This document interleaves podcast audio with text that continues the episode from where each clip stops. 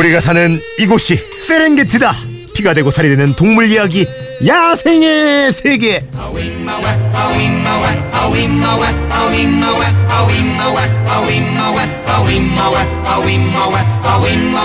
인생의 진리, 인생의 해법, 동물에게 배웁니다.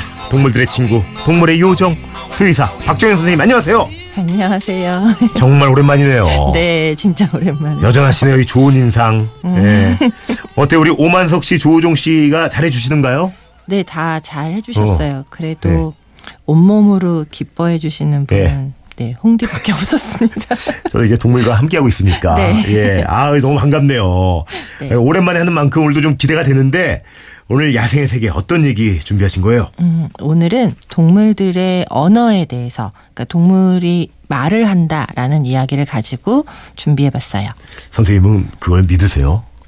예. 아니, 왜냐하면 제가 출장 간 것 중에 한 출장은 영국이었는데, 네. 제가 영국을 왜 갔냐면 당나귀 말을 알아듣는 전문가가 있다고 하더라고요. 음. 그래서 제가 아, 정말 그때 스케줄이 너무 힘들었는데 간 거예요.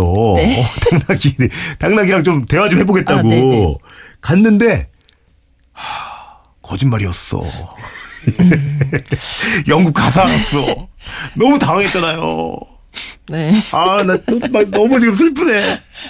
어, 그분이 공부가 좀 부족하셨을 수도 있죠. 아, 그래가지고 결국 뭐 다, 다행히 다른 여, 좀 오랫동안 당나귀 연구한 분을 만나가지고 뭐 또 성과가 있긴 했는데, 아, 난 막 하면은 막 응, 아, 응, 막 이럴 줄 알았거든요. 그랬습니다. 예. 근데 말을 한다고요, 동물들이? 네. 어. 이게 사람만 이제 언어로 대화가 가능한 게 아니고요. 예. 동물도 음성 언어죠. 그러니까 소리로 말하듯이 대화하는 동물이 있어요. 음, 그걸 음. 그냥 울음소리 아닐까요? 네. 아니에요. 어. 이 동물이 하는 말 중에, 어, 이거, 이 아이를 제가 소개하면 아마 예. 생각이 좀 달라지실 수 있는데요. 네. 미국 동부에 그 쉽게 볼 수 있는 되게 작은 새가 있는데 북방쇠박새라고 어. 일명 치커디라고 불려요. 치커디? 네. 얘네들 울음소리가 치커디 이렇게 울기 때문에 그런데요. 어. 이게 울음소리가 위험에 닥치면 디라는 소리가 덧붙여져요. 그래서 치커디디 이렇게 울거든요. 아, 선생님 오랜만에 뵀는데 이게 좀 신뢰가 안 가네요. 예. 어, 그다음 치커디라는 새가 치커디 울다가 위험에 처하면 치커디디디 이렇게 운다는 거예요, 지금? 네. 그리고 그 위험의 강도에 따라서 디가 더, 붙어, 더 붙어요. 치커디디, 치커디디, 치커디디디디, 치커디디디디 이런 식으로 이십 번 이상 녹음이 된 경우도 있거든요. 아, 진짜요? 아, 예, 예. 뭐 제가 무슨 이유로 거짓말 하겠어요. 근데 오. 그래서 이 소리가 많이 들리는 걸 듣고 이 박새랑 다른 새들 뭐 다른 동물이 다 알아듣는 거예요. 오. 아, 정말 위험한 동물이 가까이 왔구나 이러면서 네. 도망을 가기도 하고 몰려서 막 공격하기도 하고. 그러니까 와. 이런 경우라면 언어라고 볼 수도 있겠죠. 이야, 신기하네. 네. 새들이 그냥 전 지저귀, 뭐 지지배배 지지배 그냥 하는 줄 알았는데 네네. 말을 하고 있었다는 거 아니에요. 그렇죠. 말하는 동물은 얘네뿐만이 아니에요. 예. 우리가 흔히 알고 있는 박쥐도 초음파로 의사소통을 하는 아이들인데요. 예. 이 수준이 뭐 인간의 견줄 만한 음성 수준의 어휘력을 가지고 있어요. 음? 음, 당나귀 전문가랑은 예. 좀 다른 의미라고 보시면 됩니다. 오, 예. 자마이카에 사는 코스염 박쥐는 그 사회적인 동물로 알려져 있어요. 수천 마리, 수만 마리가 무리를 음. 지어서 동굴에서 생활을 하는데요. 네. 그러다 보니까 굉장히 많은 레파토리로 소리를 사용해서 의사소통을 한대요. 음. 이 과학자들이 박쥐를 좀 닫힌 공간에 두고 연구를 했는데 예. 이 초음파 소리를 녹음해서 우리가 들을 수 있는 그 주파수로 낮춰서 들어보니까 열아홉 가지 정도의 소리 어휘를 사용을 하더래요. 와, 꽤 많네요. 네. 근데 이게 닫혀있는 제한된 공간이고 네. 더 나와서 환경에, 더 나와 있는 환경에서 한다면 더 많은 어휘를 쓸 거라는 거죠. 그런데 이 단순한 음절을 또 복잡하게 조절해서 음. 우리가 말을 단어를 사용하듯이 그렇게 소리를 조합해서 사용한다고 해요. 와. 뭐 안녕하세요, 안녕하십니까, 안녕하신지요, 뭐 이런 것처럼. 네, 뭐 아, 어 이렇게 맞춰서 뭐 안녕 이걸 합쳐서 안녕이 되듯이 우와. 그런 식으로 단어를 만들 수 있다라는 게 더 놀라운 거죠. 실제로 코스염 박쥐를 예. 연구하면서 사람들의 언어에 대한 연구도 함께 한다고 하니까 뭐 거짓말 아니에요.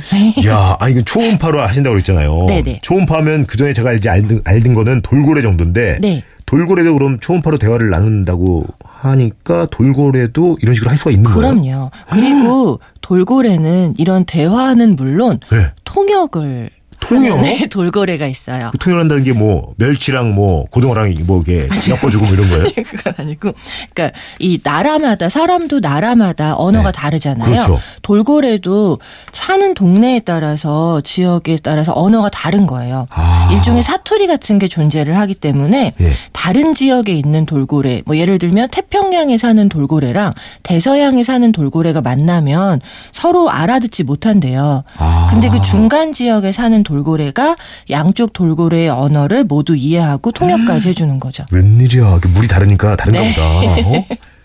야, 신기한. 아, 이거 돌고래 똑똑하다는 얘기 들었는데 통역까지 할 줄이야. 야, 그러니까 뭐 안녕 정윤이야. 어, 얘는 홍철이야. 뭐 이렇게 해준다는 거네. 네. 통역도 그렇고 네. 얘네들은 이름이 있어요. 오, 돌고래마다요? 네. 이 큰 돌고래 같은 경우는 예. 그 상대의 울음소리와 억양을 흉내내는데 이 만약에 뭐 홍철아 이러면 홍철이라는 말에 각각의 고유의 울음소리가 있는 거예요.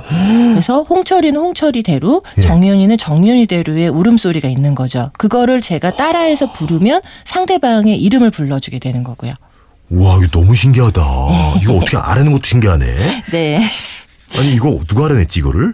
어, 연구진들이 네. 이 돌고래를 따라다니면서 울음소리를 들었는데요. 이게 함께 붙어 다니는 그 엄마가 같은 아이들이 어, 그 교육을 받는 거예요. 상대의 울음소리와 억양을 흉내내도록 아. 비슷한 집안은 비슷한 울음소리를 갖도록 하고 거기에 첫 울음과 끝부분이 좀 다르게 변조를 해서 아. 이십 년 정도가 지난 네. 뒤에도 이름을 듣고 알아볼 수 있대요. 그럼 거의 뭐 돌림이네요. 저희 집도 홍철이 네. 성철이거든요. 네. 뭐 이런 식이네. 요, 그런. 민철이, 만철이요. 네, 뭐 그럴 수 있죠. 적죽지만은 뭐 희윤이, 정윤이, 뭐. 네. 세윤이. 와. 야, 들을수록 신기하네요. 이 사람들은 왜 그, 아까 말씀하신 것처럼 그 외국어 하잖아요. 네네. 뭐 영어, 중국어, 일본어 이렇게. 다른 나라, 뭐 다른 민족의 언어를 배우는데 설마 그럼 동물도 다른 동물의 언어를 배우기도 해요? 제이 외국어. 음, 음성 언어로 네. 뭐 얘기하기는 좀 애매하긴 한데요.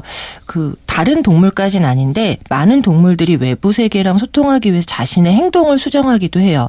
물론 기본적으로 모든 동물은 상대방이 종이 다르더라도 몸짓 언어를 쓰는 걸로 이해를 하는데요. 얘는 좀 달라요. 그 스위스 동물원에 있는 아프리카 코끼리가 있는데 같은 동물원에 아시아 코끼리 암컷이 있었던 거예요. 근데 둘이 코끼리 가 외롭게 있으니까 소통을 하기 위해서 자기는 좀 저주파 언어를 썼고 음. 아시아 코끼리는 고주파 언어를 썼는데 자기의 언어를 고주파 언어로 변화시켜서 네. 이야기를 나누더라는 거예요. 오호. 그러 정도면은 네, 뭐 남의 언어를 배우는 거라고 할 수 있겠죠. 야, 저만 그런 줄 알았는데 지금 뭐 들으시는 분들도 박민경 씨도 들을수록 신기하네요. 근데 머리로는 믿기지만 어, 가슴으로는 자꾸 웃음이 나요. 저도 지금 가슴이 막 미치겠거든요. 아, 아니 왜, 왜죠? 되게 진지하게 얘기하는. 아 그래요. 아, 이게 들을수록 너무 신기하네.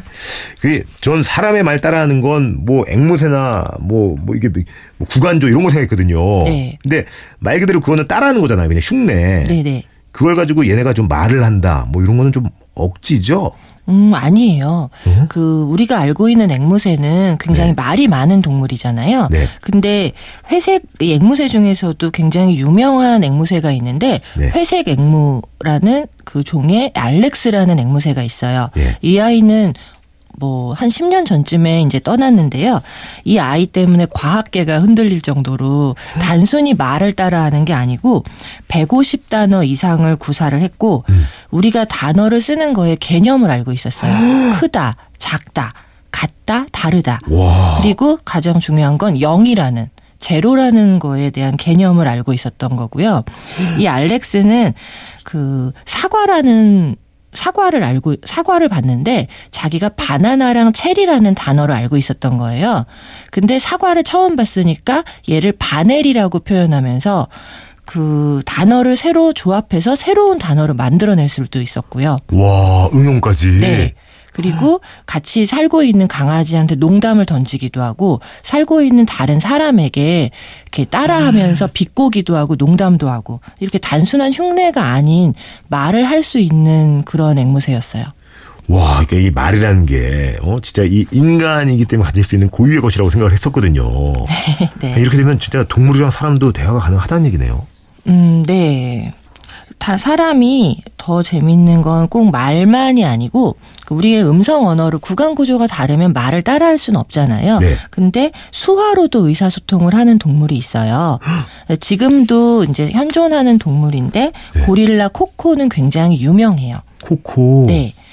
이 현재까지 알려져 있는 동물 중에 사람의 말을 가장 많이 알고 있다는 동물인데요. 예. 이 고릴라 코코는 동물원에서 자라면서 수화를 이제 배우는 훈련을 받았고 단어 이천 개 정도를 알아듣고 천 개를 수화로 표현할 수 있어요. 야, 지금 그 영상을 이 컴퓨터로 찾아서 지금 틀어놨거든요. 네. 어, 저 코코가 하네요, 여기 지금. 여러분들도 뭐 검색해보시면 나오는데, 뭐, 날 사랑해줘, 뭐, 미안해, 뭐, 이런 걸 다 하네요. 동작이 다 다르네. 네, 그럼요.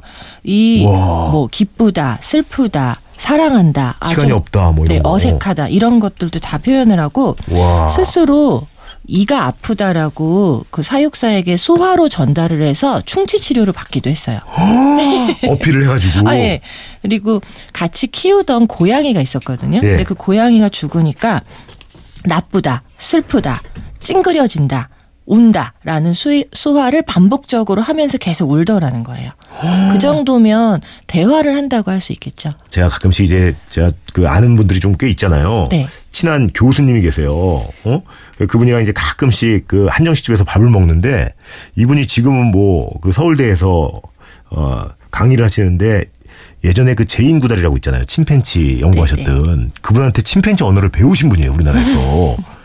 그래서 그거 한번 보여달라고 했다가 한영씨 집에서 음, 음, 아, 이거 하는데 나 창피해가지고 어디 진짜 그 아니 장난한 것 같아가지고 슬플 때는요 뭐 이렇게 하라고 표정이 다 다르더라고요. 네네.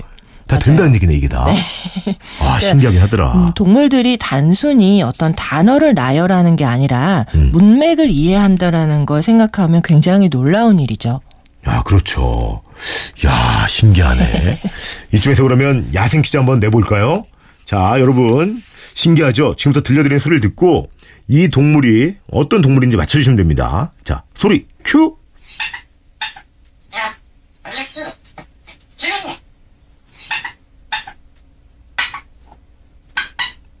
안녕하세요. 코코.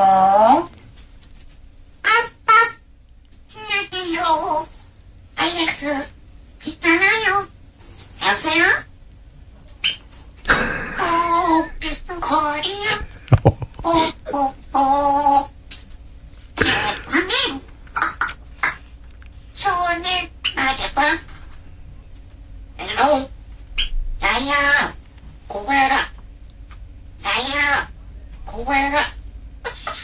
야, 이 소리의 주인공, 이 동물은 무엇일까요? 사람 같죠? 예. 아, 목소리도 좋네. 사람의 말을 그대로 흉내내는 이 동물, 특히 이 친구는 백오십 단어를 넘게 알고 있고 그걸 조합해서 새 단어도 만들어서 말을 줄 안다고 해요. 알렉스라는 중간에 이름도 나왔는데 과연 이 동물은 무엇일까요? 정답 아시는 분들은 미니 문자로 보내주시고요. 미니는 공짜, 문자는 샷 팔천 번, 긴 건 백 원, 짧은 건 오십 원 추가됩니다.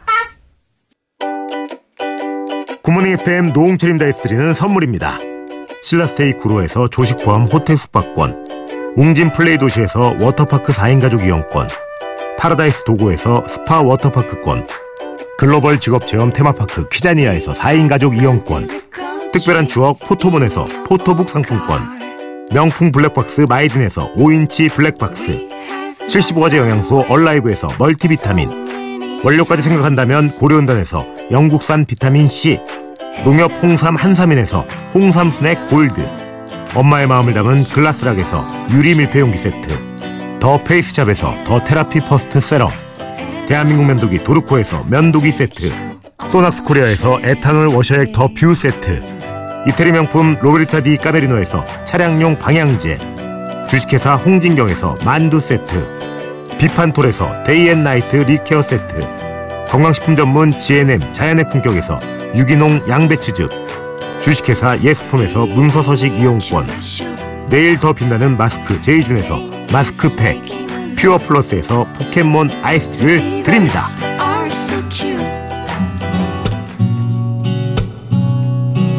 자, 야생 퀴즈. 사람처럼 말을 하는 새, 이효정 씨, 노홍철 오답이고요. 예, 정답은 앵무새였죠.